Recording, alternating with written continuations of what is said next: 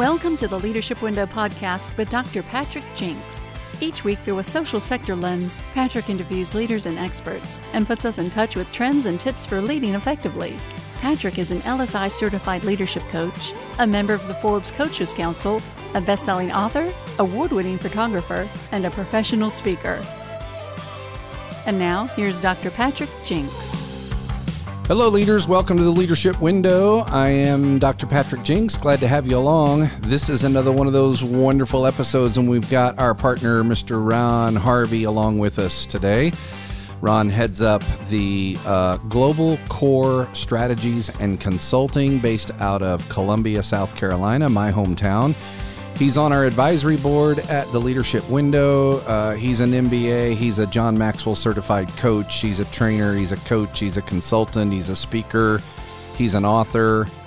Uh, I guess I probably could have saved some time and just told you what he's not. That would have been quicker. But um, he's a, more than any of that. He is a wonderful friend. And every time I'm with him, I just learn more and I get all lit up and inspired about all kinds of things.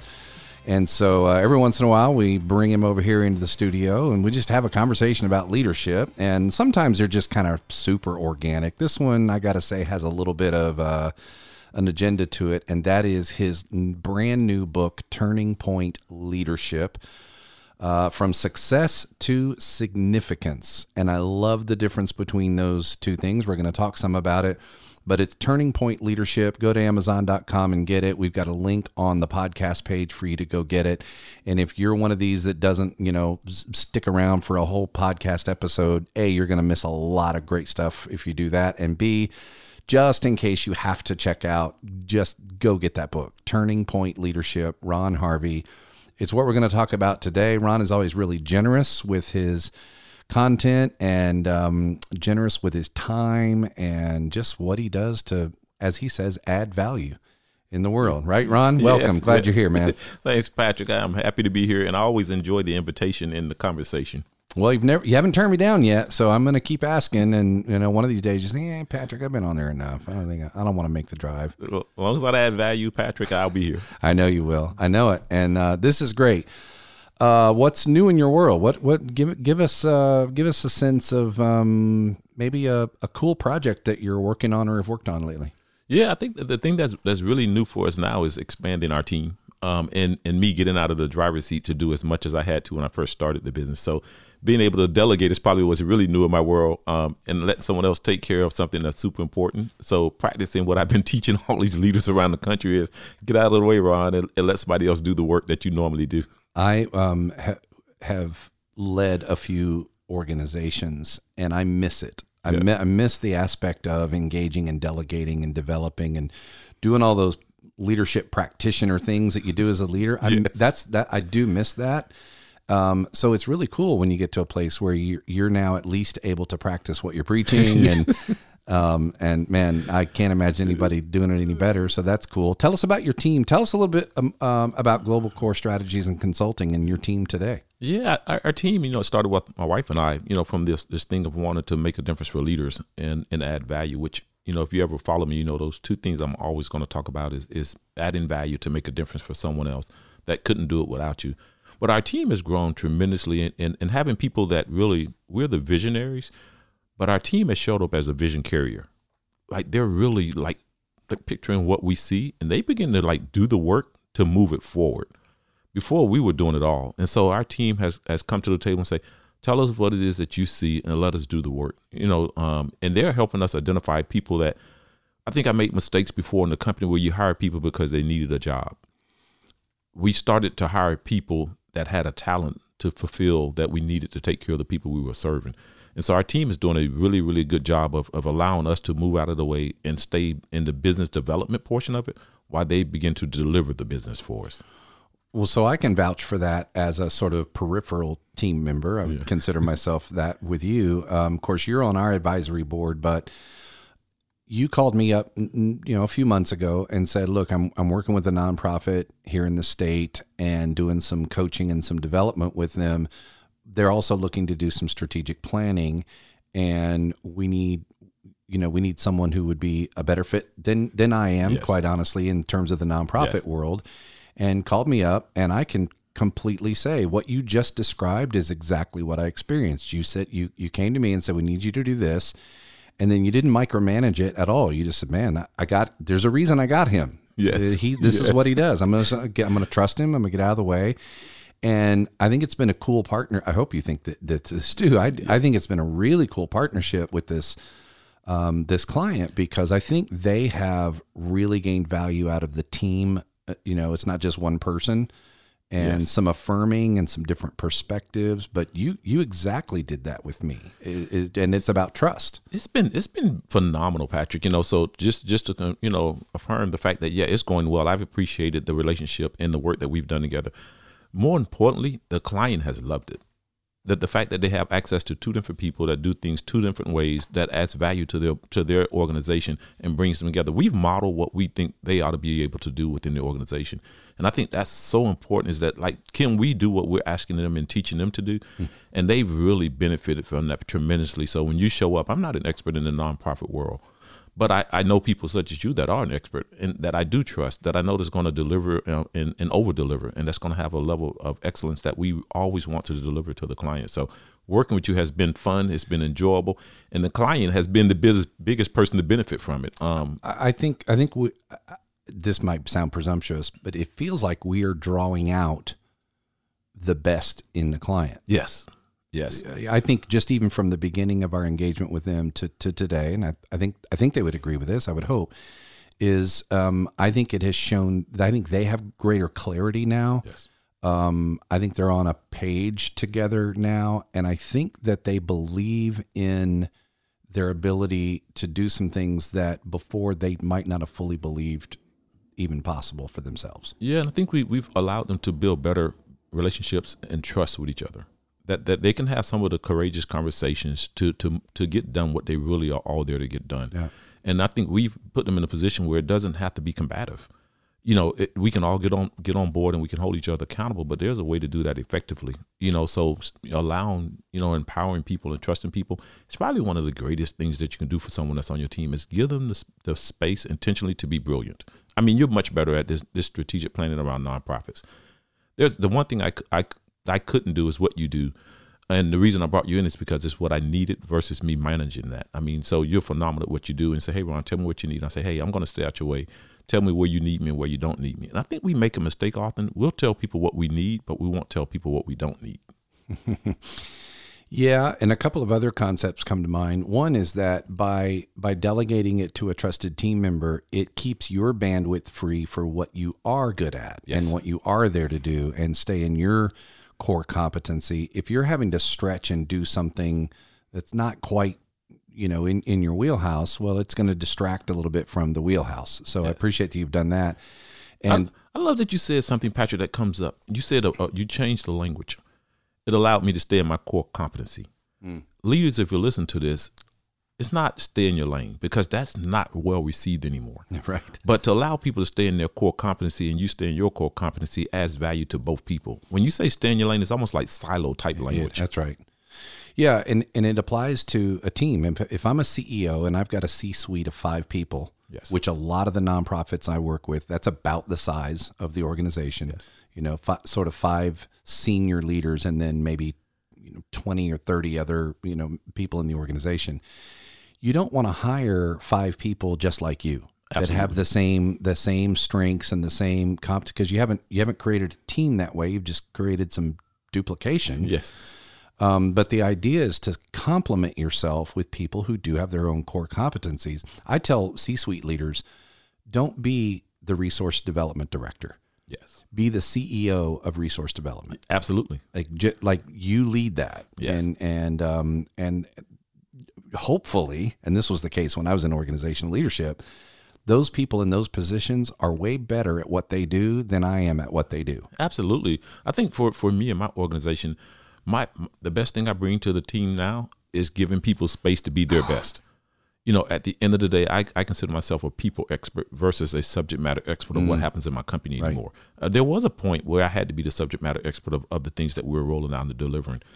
But I really realized that there are people out there that, that it changes so fast that are better at the things that we're delivering and it's changing fast enough that I need to be really good at, at building relationships and building partnerships and understanding what people need and let them bring it to the table. So I tell people all the time, we have a lot of ingredients inside of inside of our organization, but not everybody needs every ingredient. So what you're telling me, Ron, is that you reached a turning point. Yes. In your. Yes. See what I did there? See Yes. that? How about that transition? Love it. So I just read the book. In fact, I read as soon as it came out. I went and got it. I read it. Um, I read it in two days. You can read it in an hour. Yes. I mean, it. I, I love this kind of read. We call this an airplane read, but what I love about it is it might not be a, an airplane read so much because it it will take you deep. Yes. Don't don't let its length fool you. I always say that about Ron's work. He's he's so, he's succinct is what he is. Um, but I read it and man, I mean, it's like every page I wanted to highlight and write notes on and go. It was just like when when we're talking. It seems like every word out of your mouth is this rich nugget of I capture it, write a note down. That's how I went through your book, and I'm going to start with this and, and have you just talk about this. Um, the introduction to the book really gives you the the overall purpose and statement of the book, which is, it, tell me if I'm wrong. Is how I got it. Is how I read it. Is that the turning point, as you've called it, is that point when a leader realizes, not just realizes, but it it clicks completely that their leadership is not about them, Absolutely. that it's about someone else. Absolutely. And so the the I love the subtitle from success to significance. If it's about success, it's about me, which is good. We want to get to a plate. You and I run successful, you know, uh, uh, consultancies, coaching businesses, and that's great. You want to be successful. Nothing wrong with that. But the turning point is when it moves from I'm a successful leader, Yes. coach, trainer, speaker, mathematician, whatever it is, to I am significant now to somebody else, Yes. for somebody else in the world. I, I have a significance, which just that word says it's beyond me. Absolutely. That's the, is, do I have it right? That's the turning you're, point. You're spot on, Patrick. I mean, no, we all taught early on when, when whatever it is that we start in, it's about us achieving success, and there's absolutely nothing wrong with that. I think we all want to achieve some level of success in our life, you know, and and it's hard to become significant if there's no level of success. So I think we work hard at that. You work hard at a degree, or you work hard at finishing certain things, or starting a project. Or uh, that's super important because it builds up your ability to keep going and your commitment and, mm. and, and confidence in your abilities. Then there comes a point for leaders, or it did for me. This book is all about when you've achieved all that you ever dreamed of, what's next? what do you do after that? If you've achieved the highest level you could achieve in an organization, the CEO, or you've made the money you want to make, or or, or you've you've established things, what's what's after that? Where do you move the goalpost to next? And what came to me was, how do I begin to pay it forward and help other people achieve the things they wish to achieve? just by me assisting them a little bit. You know, so in my company, you look at our organization, it started my wife and I, we were successful. Then as we became more successful, what became apparent to me is how do I help other people earn a, a, a reasonable income and lifestyle to take care of their families and send their kids to colleges and enjoy their dreams. So now it's not about what I do as far as a financial status for my own family. It's about how do I help my community and the people around me be able to take care of their kids and send them to college and, and enjoy their lifestyle. I love the fact that we, we don't have a brick and mortar building, but we have people across five states that help us deliver to our clients. Hmm. And, and I'm watching these people take their vacations. I'm watching them send their kids to school. I'm watching them enjoy their dreams. And it's all because I believe in becoming significant and adding value. So I tell everybody in our organization, I want to ensure you get to enjoy the level of success you desire to to achieve. Tell me what you want being a part of our organization. You know, and that's important for us. So for me, it's about when that happens, what does it look like and how does it happen? And what do you do intentionally to move from this place of it's about me? And we know right like now in the world today, everybody talks about themselves. Mm-hmm. We're, we're not short on people talking about what they want. I think where we're short at is people talking about how do they help the communities they live in and the people that they encounter and talk to every day. You know, you you invite me over, I show up to make it significant for you. What what can I give Patrick that he needs me to do that's not in his space that I can do that he can't do for himself? So I intentionally always pay attention to how do I add value make a difference that someone else's life is better. Man, that's good. And the the thing of it is, though, there's a balancing act. There's a. I actually have a um, a keynote that I did down in Orlando at an event called Success Live, and it it was um, the the core concept was leadership isn't all about you, Yes. but some of it is. Some of it is. yes. Yes. Some of it is Yes. because you know we have to develop ourselves we have to stay sharp we have to recharge and renew and take care of ourselves if we don't take care of ourselves we can't take care of others it's the old airplane oxygen mask uh, analogy and so some of it is and there's a page in your book that i, I want to share i don't want to share too much content i want people to read it but but um, this to me is where there's an intersection between that turning point of it's about someone else and it's about significance, but it's also about us. And it is there's four questions you ask in the book. Um, one of and this what reminded me of this is when you said people need to be always asking what's next. Yes. Even if they've achieved, you know, well, I'm, I'm, I'm, you know, I've got the highest college degree. I'm a CEO of an organization. My family's, you know, I'm em- empty nest. Like I've done it. I've done it all. I'm done. I, I win. Right. Yes. Well, okay. What's next? So I love these four questions. What are you doing to make sure you're not being complacent? Yes. I mean, and- and because it's easy. I'm when you're guil- oh, successful, Oh, I'm guilty of it.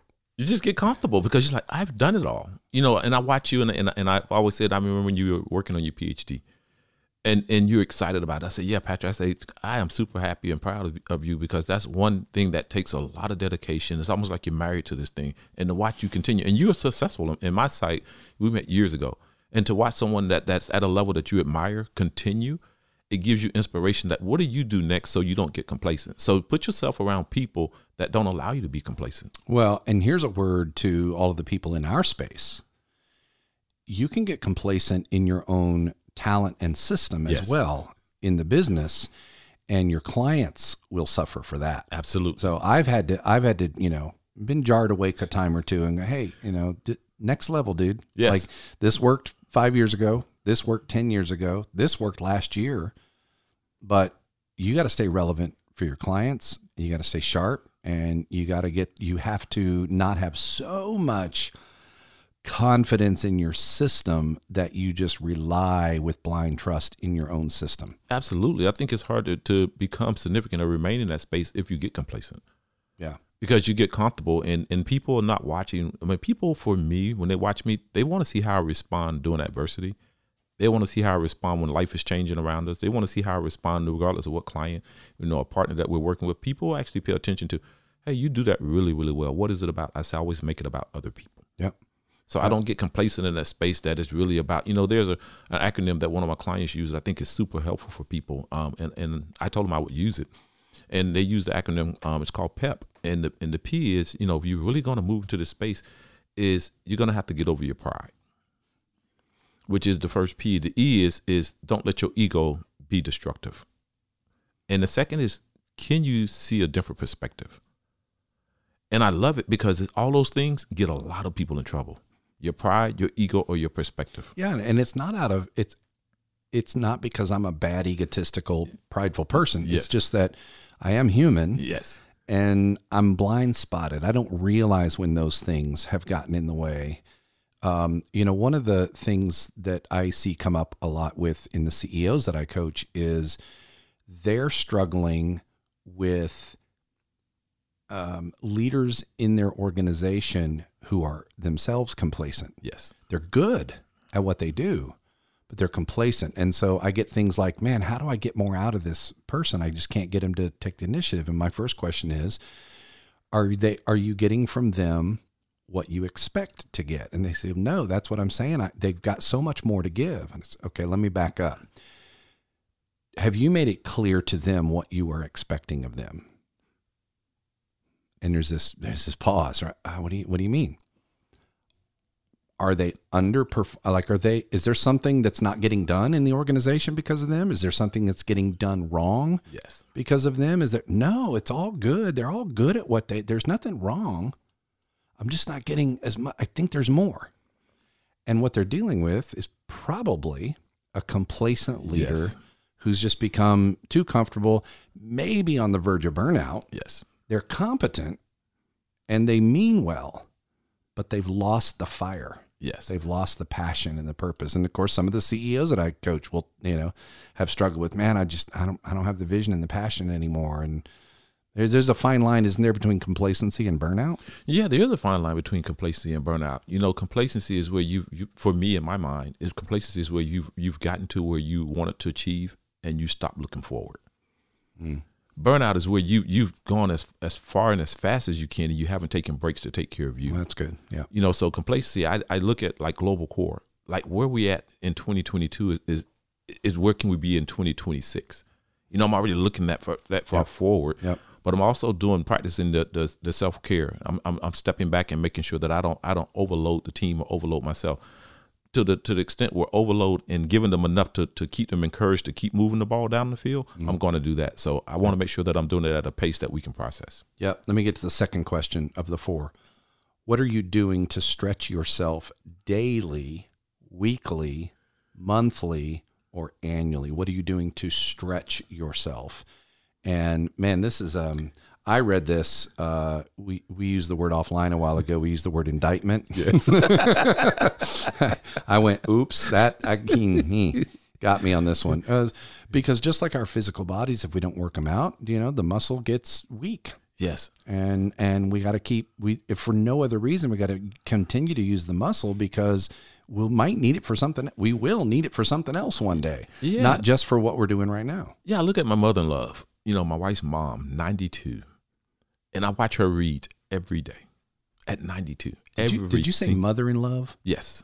Mother in love. i caught that okay i just Yes. want to tell me say pause yes, yes, because mother-in-law didn't seem like it was like I was embracing it. It, it seemed like it was some language given to me. so i've never heard that That's yeah, so, so, cool. I no, so for for the relationship that I have, I tell people I call her mom when I'm talking in public. I call her mother-in-law, you know, because I you know, it's a really healthy, good relationship. So I don't like the word in-law. I, I had to pause i thought i heard you right Yes. and i wanted to okay sorry So, continue so she she reads every day, Patrick, at 92 years old. Mm. She gets up, she's walking. I mean, no glasses. Not everybody in our family wears glasses. I'm looking at her reading and doing you know and doing word search at 92 to stretch herself. You know, she gets up and walks to the table, and I'm looking at her like, man, at 92, she says, I'm gonna keep moving and I'm gonna keep you know doing this thing. So to watch her do that every day, I literally say, then I can continue doing something different to stretch me every day. So I know it's not easy at 92, but it's not impossible at 92. i mean wasn't all that easy at 52 Yes. I'm, I'm hoping I can be that way at 62. Uh, question three Who do you have in your life? I love this because you and I have talked about how everything's about relationships. Who do you have in your life that can help you strive to be more, do more, and believe more? Be more, do more, believe more. But who do you have in your life that can help you yes. with that? That you'll listen to. I mean, because there are plenty of people that we do know, Patrick. You know, as we're sitting in rooms, and, and I've said this to you multiple times, and all of my relationships are really intentional. But I put people around me that that will encourage me um, versus chastise me to be better. because that's a different thing. You know, so I don't want someone coming to me and making me feel like I'm I, I haven't achieved, but I also don't want people to think and let me get complacent and not you know push me a little further. What else could you be doing wrong? You know, so I can remember the first time we met, like you challenged me to think differently than what I was thinking, my perspective, the pep again. And and I want people that can encourage me, that that can help me believe more and do more and accomplish more. You got to have people like we use in our community, especially African American community. We'll use like among men, iron sharpen iron. You hear, you know, um, um, African American men say that all the time. Hey, iron sharpening iron. And I think I use that in all aspects of all relationships. How do you make me better, and how do I make you better? That's really good. Um, Dr. Marshall Goldsmith, who uh, I'll probably bring up three or four times in every podcast episode. I'm a big follower and fan. Um, he he introduced me years ago to a um, an exercise he goes through with a friend of his, a close friend or colleague. And I, I kind of describe it. He doesn't describe it this way, but I kind of describe it as his version of the 20 questions game. Yes. but it's with great significance. And and this is uh, as far as I know at least as as late as his latest book of, of last year the uh, uh, an earned life he was still doing this for years. He hasn't missed a day. He gets on the phone with his friend. I, I they don't I don't think they live you know it's, I think it's a phone it's a distance relationship. And there's a list of questions that he has developed that he has asked his friend to ask him every day Wow. it's the same set of questions every day. The questions don't change. every day. And I don't know if he has shared the actual questions. I don't think he has, not that I've seen. But we, I did it with a a, a colleague, actually an, an employee of, Yes. of mine when I was leading a, a, a local United Way.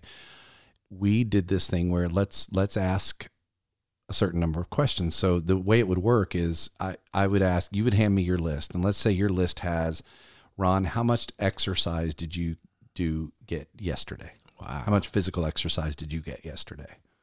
Another one might be, um, what did you do to add value to any particular individual intentionally yesterday?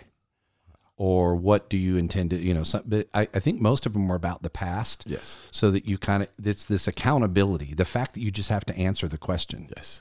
now the rule is i can't judge you. I can't come back and say ron you know like four days in a row now you've told me you've not gotten any exercise. Yes. that's not very good. Do you want to take this question off the table? It doesn't sound like it's very important. It's not a coaching exercise. Wow. it's just strictly no judgment. It's just someone that you have to look in the eye or talk on the phone and answer the question it's safe Yes.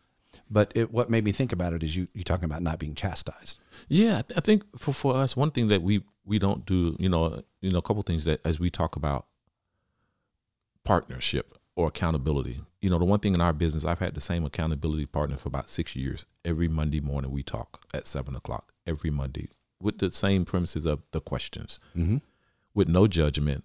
Yeah. Um, but I don't know if we put ourselves in a situation, Patrick, often enough to reflect because we're so quick to move to the next thing and want to accomplish the next thing. And so when you pause and say, How much exercise did you do? Who did you really help or add value to? It allows me to begin to enjoy the work I've done. It's a forced pause. It's a forced pause. And I don't know if we force pauses enough because the world is moving so fast. Yeah, we- and it's like, we get to the next thing. we don't we don't force pause enough. Yeah. It's why coaching is so powerful. I mean, when my clients express, "Man, this is this is really helpful. This, you know, thank you." It's like I think all I gave you was an hour of pause button Yes. where you have to stop and think about this stuff. Yes. um, and uh, use the word accountability. And this is another thing I have to keep bringing up. Um, fairly recently, I've really come to see accountability differently. Okay. It's a compound word Yes. account and ability. Yes.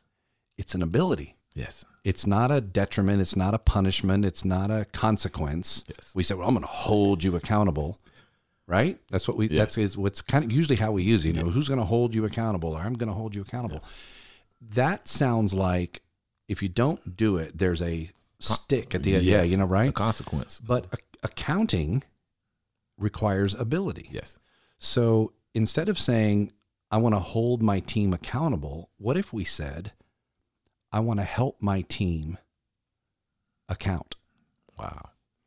Yes. It's an ability. yeah. It's, it's a different, it's a different response and a different way of, of looking and getting work done. That's what an accountability Yes. partner. When you uh, when you said I have an accountability partner every Monday morning, that person is helping you be a better accountant Of- of your commitments, absolutely. and your your desires and your your objectives and goals and values. Some someone to help you be better at that accounting, not someone to hold you accountable to it. Yeah. And I think that's why it's worked for so many years with her. You know, that when we come on, we have that mindset of what you're saying is someone that, that helps me get better at being, you know, to some account of what the abilities are. So I love that, that I think we've been doing it, but we just haven't looked at it the way you looked at it. So it puts a different spin because holding people accountable doesn't always feel good. Mm-mm. It doesn't even sound good. No, it's like okay, I'm I'm I'm I'm I'm the person. Here's the, the here's where you got to pass this threshold, and if you don't pass it, here's here's what I'm going to say to you next. And I don't think people are going to enjoy that every day. Right. That's right. Let me get to the fourth question. What could you accomplish in life if you did a little more than you're doing now? Wow. A little more. Not what could you accomplish if you'd had this big, you know, 10x. I, I'm a fan of 10x too, yes. but you know, what could you do if you just transformed everything you did? No, what could you accomplish if you just did a little more? Yeah. Where You know does that, this question come from? Yeah, that comes from aviation field. You know, and I th- when I think of like a, a, a airplane traveling, Patrick, if you change the coordinates by one digit, mm-hmm. where would you really land? And people think it takes you know you know two digits or three digits or double digits. If you change the coordinates in an aircraft by one digit, not only will you not land on the runway you should, you may not land in the state that you should. By one digit. and, and and that's so important. You know, I have a military background and I served in artillery. One digit will have rounds land in a place that they're not supposed to. That one digit can put us in harm's way. Little things matter. Little things really matter. And in your business and in your relationships and your conversations and helping the people that you serve, little things matter more than the things that everybody's paying attention to. It's the little thing that makes the biggest difference. Mm. You know, I'm. I, this isn't. This isn't to call this particular, but I, I think of the of the iconic book. Don't sweat the small yes, stuff. Yes. and I get it. There, and there's a whole different. Yes. You know, we there's a there's a great value in that concept. But but yeah, kind of kind of sweat the small stuff. I mean, golf is the same way. One degree of angle change on your driver head when it hits the ball. Yes. One degree of angle change. I think I don't remember the number. I think like 20 yards, Yes. or something like, like it, you're you're going to be off the fairway Yes. um, little things. My oldest brother was um, in the military and then spent the rest of his career working for the military. And he did. Um, he was a he did metrology and calibration, and he worked on like weapon systems on the F sixteen, you know, fighter jet. You can't, you know, details matter. Details when matter. when you're talking about firing a missile. And he was given a commander's coin that he passed down to me when he passed away. He was given a commander's coin, one of those challenge coins Yes. you get, that said, and it was a recognition coin in this case, and it said the right data in the right place at the right time every time. Yes. The right data in the right place at the right time every time. Yes. every time. That consistency, that commitment to excellence. But a little more, what could you accomplish with just a little more? I mean, that, that made me think about, you know, my own my own work, my own business with just just a little more. I think I think I also think it keeps it achievable. Yeah. You know, you don't have to as a you know you don't have to eat the the whole elephant in, in one sitting. So Yeah. that one little thing, what would it do? You know, we're closing out the year. You know, we're, we're getting to wrap up 2022. Mm-hmm. What's the one little thing you can do to make sure you kickstart 2023? And I'm sure they're they're you know my wife and when it was on the way over here, my wife would you know call me. She said, "Yeah, I just got these three questions from my daughter." You know, and it talks about what do I like and what do I dislike. And I said, yeah, I could probably answer those you know, faster than you could. She said, really? I said, yeah. And I just start rambling them off. She said, wow. She said, like, you really pay attention to the little things. I say that's that's really what I enjoy is watching the little things.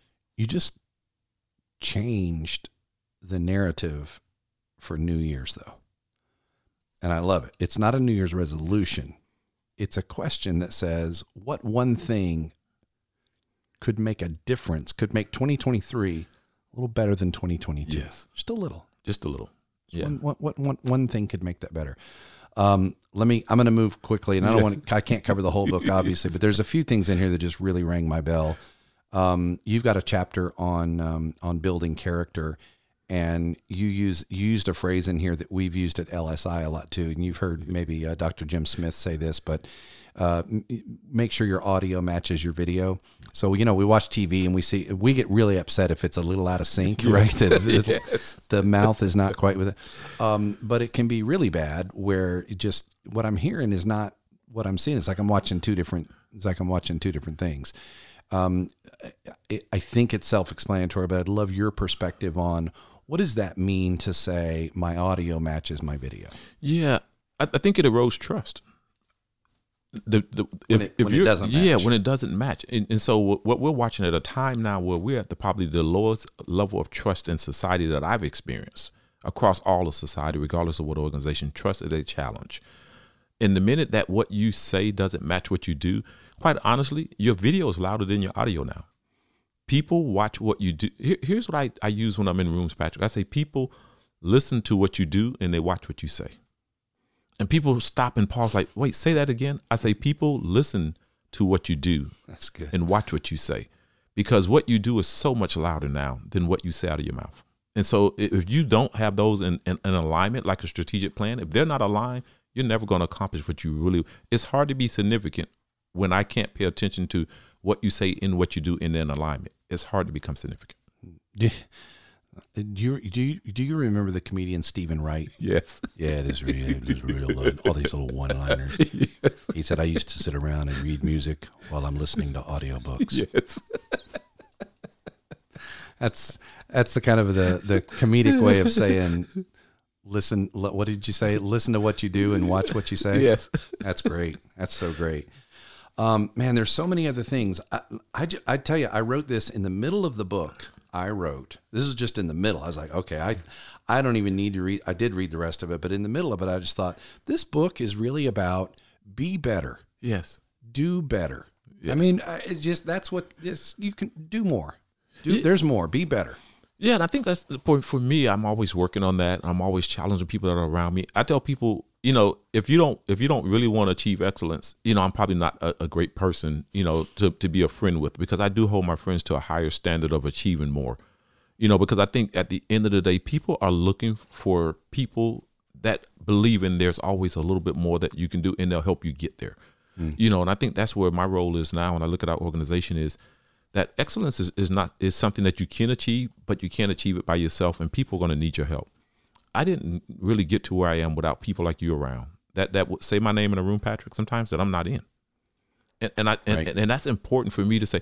Who's going to say my name in a room that I'm not in because of what I've done for them, or what I've shown them, and who I am as as my character, or my ability to deliver, or my trustworthiness? I will tell you that Global Core is successful because of people saying our names in rooms that we we didn't even have access to at times. Yeah. Nobody knew us. They weren't aware of our work. But because of the way we showed up and we just did a little bit more, and and this saying, I I never liked the saying, and people still use it. You know, over over promise and under you know under under promise and over deliver. Right. I I say that's called lying. I say just promise everything that you can do and give them more. I do believe in over delivering, but I don't want to under promise just to make myself look good. I don't want someone to tell me, yeah, I can do this, and they know that they can actually do more. Set the goal so Yeah. low that you know you can hit it. And, Yeah. yeah. I've never been a fan of that. I actually felt like it was it was being deceitful. Hmm. You know, if you can if you can do 90, tell me you can do 90. And if you give me 91, that's that's a cherry on top of it. You know, that is part, though, Ron, of what makes you have such high trust in yourself. Yes. And and one of the things I've I've noted about you and noticed about you in the time that we've gotten to know each other is you live your values. I mean, I hear you say things and they rattle off the brain like, you know, just totally natural. And and what I've learned about you is some people do that because they're they're they have silver tongues. Yes. yes. and and some people do it because it's just it's so ingrained in who they are and what they do you've got a, a section in here on trust for example and part of what you wrote is it reminded me of self trust and i know you've read covey's framework Yes, for yes. trust and when we do trust metrics in organizations you ask you ask two questions about several stakeholder Yes. groups question one is what in what level is your confidence in this person's character Yes. their motive. And question two is what level of confidence do you have in this person's competence or ability? Well, one of the stakeholder groups is self. Yes. How much, and w- you know, when we pause to ask someone, how much do you trust yourself, your own character, and your own motive? And this, we could go into the, this goes into emotional intelligence and how people, how aware people even are of their motivations. Yes. Many people aren't, they don't even know what is driving them. They just haven't paused to think about it Yes. or they don't know themselves well enough. And in the emotional intelligence assessment that we do in the psychometric, there is one section out of I think 30 elements that are scored that's called uh, trustworthiness. Tr- uh, trustworthiness, and I forget the word that goes along with it. And oftentimes, a leader will see that they rated low in trustworthiness, and they look at that and they go, "Ah, "Man, this is bad. People don't trust me." And I have them read it closer. This is the section of emotional intelligence about your self awareness. This is how much do you trust yourself to follow your values, to follow through, to have everything from discipline and self control to consistency in living out your values. But I'm just going to read a quick section out of your book here. Um, you were talking about uh, uh, a, a leader in the military saying, uh, going on to say that leadership is risky no matter what, but it is almost impossible to lead when you lose trust. And you say in the book, my mentor said, you're ultimately responsible for taking care of them, and they're counting on you to do the right and best thing at all costs. He never gave me an answer on what to do. However, he did say, never lose trust of the people that you have been entrusted to take care of. And then when I read that paragraph, I heard I heard trust at three levels. Yes. His trust in you, Yes. because he never gave you the answer on what to do. Your trust in yourself, because he never gave you the answer to what to do. and uh, actually four dimensions. Your people's trust of you, Yes. because you're consistently there for them, uh, no matter the cost, and finally, uh, your trust in your people. Yes. Four four different dimensions there in one paragraph that I heard in trust. Trust goes in many different directions. Yeah, it's it's amazing for for me, Patrick. You know, when you start thinking about, you know, what does it cost you when people don't trust you? And and and it costs a lot. And people always want, you know, when I when I'm in rooms and I'm talking to people, I say, everybody wants to be trusted, but people don't want to pause and and, and the pause button again and say, what makes me trustworthy? And it's not your title. It's not Right. your degree. It's not your position. It's not the office you sit in. And I don't know if we pause long enough to say, what makes me trustworthy? And do the real work and Mm-hmm. come up with some things to understand why do people trust you? Because if, if you can define those, you can wash and re- wash, rinse, and repeat those. Yeah, that and it's intentional, and it's it's and one way that I like to go about it is to think about the people that I trust Yes. and ask myself, why do I trust them? Yes.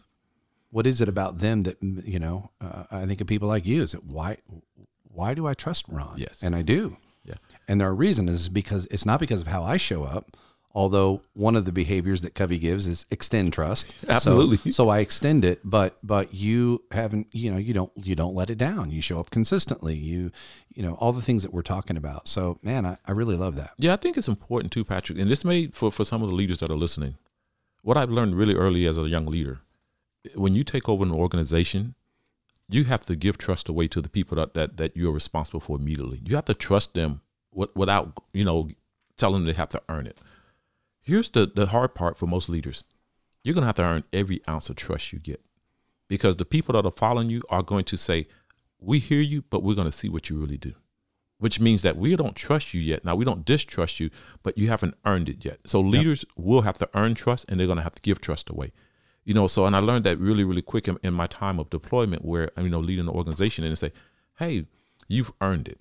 I literally have people say, "No, we trust you because you've earned it," and it clicked for me like, no one's going to give it to you as a leader. You're going to earn every ounce of trust you get. Yeah. People start at different, they have their own default. Yes. So there are people that walk in and say, I trust you until you give me a reason not to. Yes. There are other people who come in and say, I don't trust you until you earn it. yes. Like it's in reverse. Yes. And I look at it kind of like a Likert scale where, you know, you have this one to five scale where three is kind of a zero. Yes. One and two are negative numbers. You're, you're deficient if you're scoring a one or two on a five point scale. Yes. So to me, the default level of trust is a three. Yes. Right? You walk in with a three. You can quickly get to a one or two, and you can less quickly get to a three. Uh, get to a four, or five. Yeah. You can get to one or two more quickly than you can get to a four or five. Distrust happens faster. You also mentioned cost. Some of that cost is sometimes that cost is not recoverable. I agree 100%. There's sometimes people are, we're less forgiving. Let's just be real real real honest about society is less forgiving for mistakes today. Hmm. But the more I trust you, the more forgiving I am. Yep. That- Yeah, that's that's just yeah. the way it works. I mean, if I right. trust you, I'm going to be more willing to to forgive because I, I I understand your character and your behavior, and I'll give you I'll I'll extend credit to you a little faster when I That's trust you. interesting because I think a lot of people, it seems like, come at that very differently. They'll come at it and say, Man, I trusted you so much. I had such a high level of trust in you, and you let me down. Of all people, right? You hear that. Of all people, I never expected you to let me. And so the cost is higher in some cases. I like your approach better. Yes. If I've earned that trust, then it's like a credit score. Yes, it really is, and you you hear me say that all the time for people. The, the closer we are, and the more I know, because life happens. Nobody's perfect, but if if I trust you, I will give you the benefit of the doubt. I say, you know what, Patrick, I know this is not how you behave. I know this is not what you're doing, and you just had a bad day. Got it. Hey, tell me what we're gonna what we're gonna do, and I'll lean in real quick. What what are we gonna do to make sure we don't have to encounter this again? Mm-hmm. But if I don't trust you, I'm gonna think the worst Yeah. automatically that's how my brain is wired if i don't trust you i'm say you know I'm, I'm gonna do this fundamental attribution error well you never really cared you never really gave me your best and i start putting all the negative connotation attached to you really quick if i don't trust you if mm. i trust you i'm gonna think positive real quick Man, that's good. And so here's a question I like to ask people too. What's the number one reason people don't trust other people? i will say from my experience it's from past experiences a, a lot of times they, they I, I call it the, the the the airport syndrome Everybody's walking through the airport with a carry on now. Every nobody wants to check a bag. Yeah, yeah, yeah. But, but those, those bags are packed with stuff that you don't even notice in those bags. So when, when people show up in your organization or you get into relationships, people have this luggage that they're bringing along with them that mm-hmm. you're not sure what it is, and it may not be in your favor, and it may be in your favor. But I think most times people are judging you based on their past relationships or experiences, and they continue anything that reflects or feels similar to that, they attach it to you real quick. Yeah. And Yeah. so I don't think it has That's a lot to do with me. Oftentimes, it's something that that that's there that I don't know. And I do a lot of coaching, and people say, "Hey, we trust you." I say, "What is it about me that that makes you trust me?" Something about my character reflected on someone else that they did trust a lot. Mm. They say you reminded me of, of this person and the way you carry yourself, and, and and so I extended it to you because it reminded me so much of that. Well, the same thing in a negative way. If you remind me of something negative, I automatically attach something to you. Well, you just gave me a new way to ask the question I just asked because what I said was, what's the number one reason someone wouldn't trust someone else? Yes. The the question you answered, I think, was what's the number one reason a person distrusts Yes. somebody? Yes. Okay, and that is from past experience. Yes. the research actually on this is incredible. The re- the research says so like to get fr- to get from a 3 to a 2 on that Likert scale Yes. would require some past experience. Yes. I distrust you because you've given me a reason to distrust you. Absolutely. But if I'm stuck at a 3, what's the number one re- what's the number one thing that will keep me from getting to a 4? And the research on this is so simple. It's like over simple and really powerful. And it's that I can't trust you if I don't know you. That is absolutely true. It's the number one reason Yep. I can't trust somebody is well, I don't know him yet. Well, do you trust Doctor So? I don't know. He's never. I've never. I've never. He's never treated me. He's never. I don't know. He maybe. Uh, Yes. I don't know the first thing about him. I don't know his reputation. I don't know his his Yelp score. I don't know. I know nothing about him. And we, the where I learned this was actually an institutional trust. Um, United Way did a United Way Worldwide did a trust metric a number of years ago, and um, you know, trust was at a certain level, high actually, and I think it was in the 80s. And of those that didn't that didn't say they trust or have a high level of trust, when asked why, by far, like 85 to 90 percent of those that didn't say they trust them, the reason was I don't know much about them. Yes. Yeah, I, I, I and I have to say yes, I agree with that 100. percent Is is that oftentimes people don't trust what they don't know. Yeah. I mean, and so that's important. The other thing I would say, you know, for leaders that are listening to us, Patrick, you know, you think of trust. One of the things that's going to be required for you to build trust, especially for leaders, is vulnerability. Mm. And and leaders struggle at being vulnerable. Like Yeah. most leaders I know really struggle at saying, "I don't know how to do this. Um, I'm not good at this." You know, like they don't. They we struggle at ex- exposing ourselves to be vulnerable because we know people are going to judge. But I will tell you that in our organization, I'll, I'm I'm pretty vulnerable. You know, I'm pretty transparent. I say, "Hey, I do know that. Hey, I don't know that. Hey, I messed that up." Yeah. I will tell you if you really want to build trust really, really quick, you know, and, and you look at, at Charles Feltman or Brene Brown when they talk about the definition of Yeah. trust, it talks about being vulnerable with something, making a, a conscious decision to be vulnerable with something, someone else's actions to something important to you. Trust requires you to be vulnerable to, to someone else's actions. Like when you go and, and you come on board with us and, and you help us out tremendously, I totally trust that you're going to do the right thing. And, and I don't get to make the next decision of how you're going to do it. I haven't given any, hey, do A, B, C, and D. And I mm-hmm. don't I don't want to. I don't desire to. If if I was going to do that, then I should be able to do it myself. Yeah. I f- completely trust you and I'm vulnerable with the decisions that you make. We're both vulnerable because you're vulnerable by bringing someone else in with it, with your client, Yes. and and and someone who's going to have an impact on your brand and your reputation.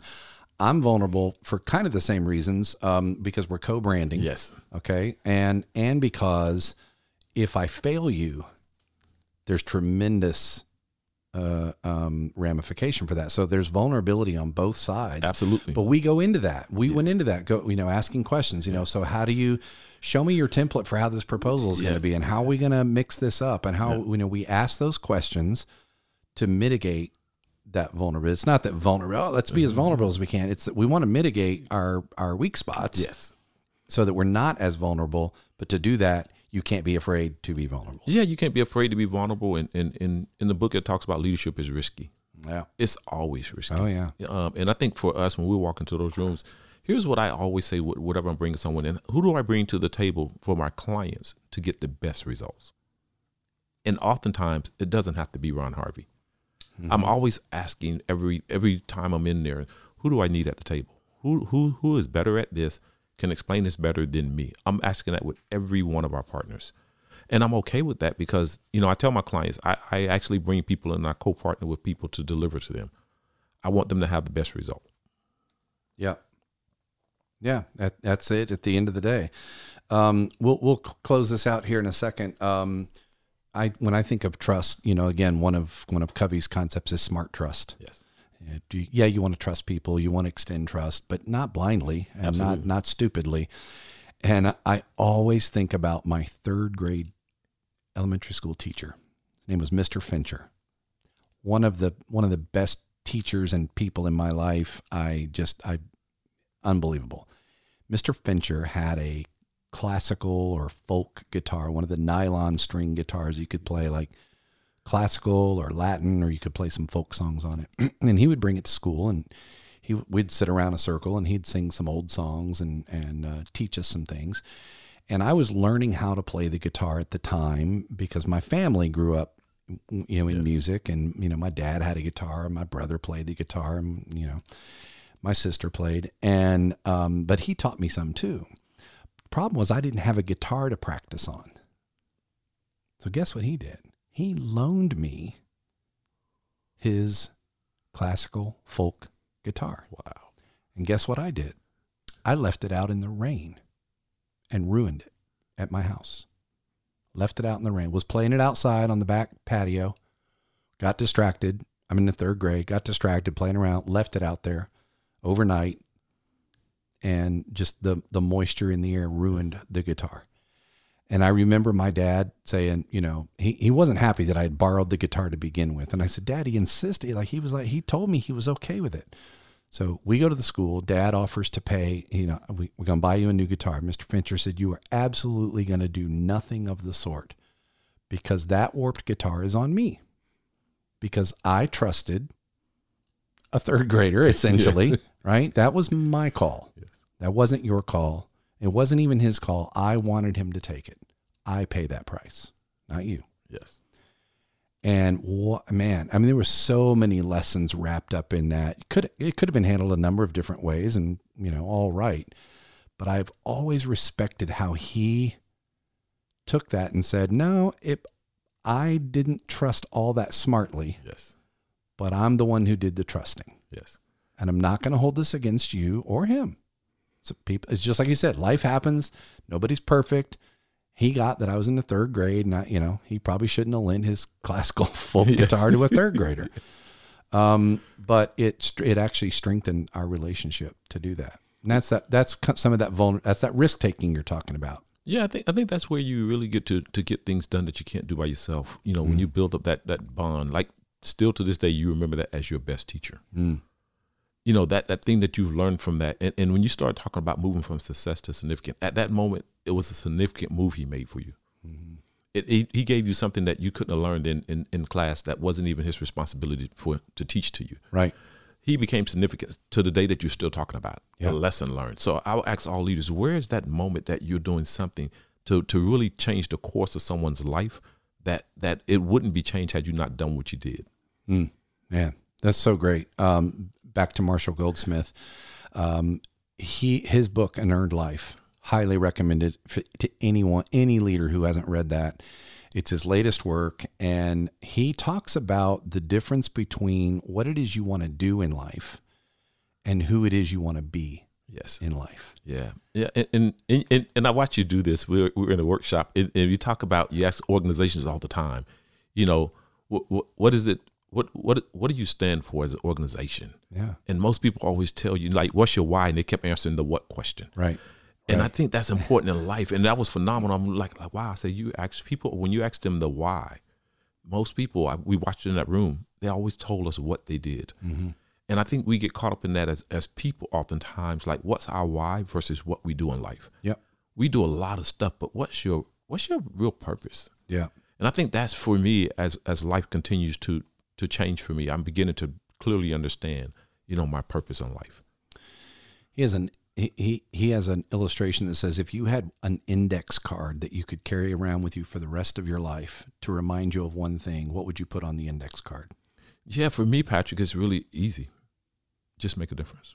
Make a difference. Yeah. Yeah, that's what I've always, you know, for all of my life. If you go back and ask everybody, So that's what your wife's talking about when she says Yeah. you're so quick to answer those questions. It was because you just they're in there. Yeah, They're- it- they're just they're part of you. it's a part of who I am. I mean, all of my life from the time that I can remember when I started remembering my life, I always wanted to do something to make a difference.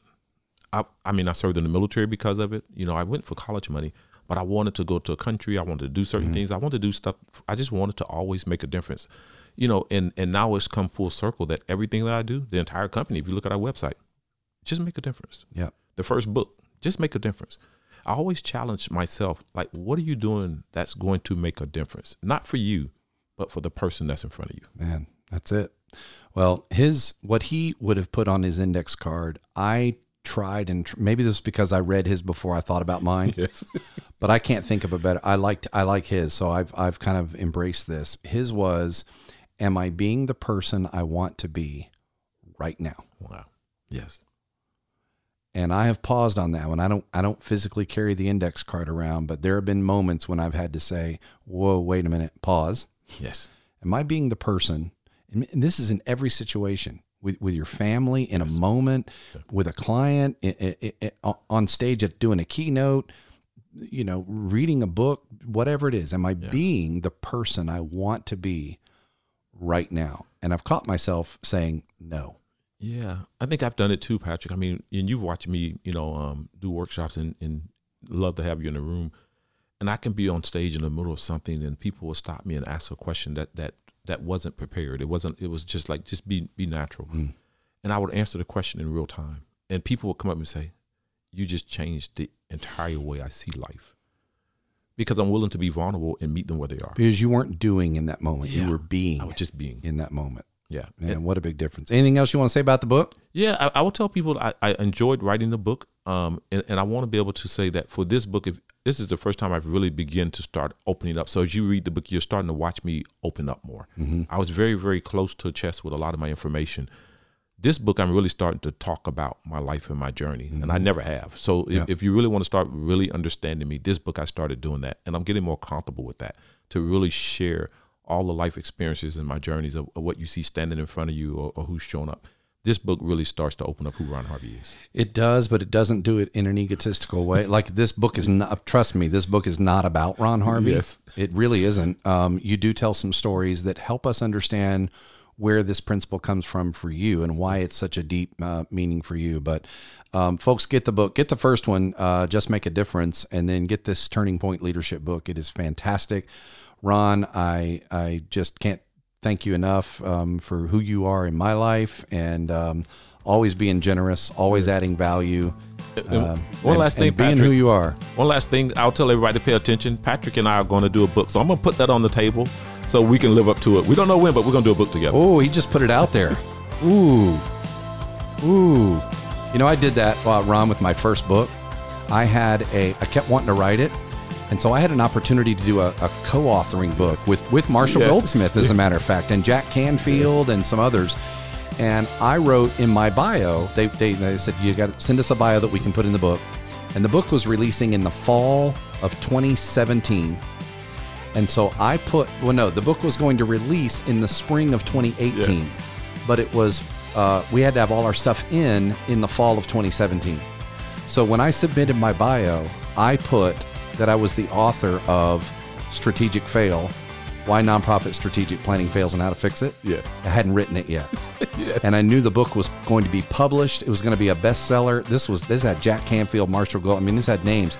And my bio said, I wrote this book. Yes. I published the book in February of 2018 and had it done because I put it out there. Yes, so thank you. You just pushed us. yes. We yes. are working on a book. Yes. It just started. Yes. Thanks, Ron. Thanks, Patrick. Lead on, lead on, folks.